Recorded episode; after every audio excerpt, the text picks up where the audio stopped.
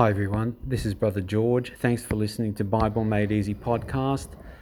Just wanted to let you know that I'm at the hospital right now about to have a kidney transplant. I've been on dialysis for six years and praying patiently for a kidney to become available, and finally it has. Thanks to you all also for your prayers. I really appreciate it. Can you pray that the operation will be successful, that my body will accept the kidney, that there won't be any rejection episodes, and that I'll recover quickly and recover my health as it used to be. Really appreciate you guys.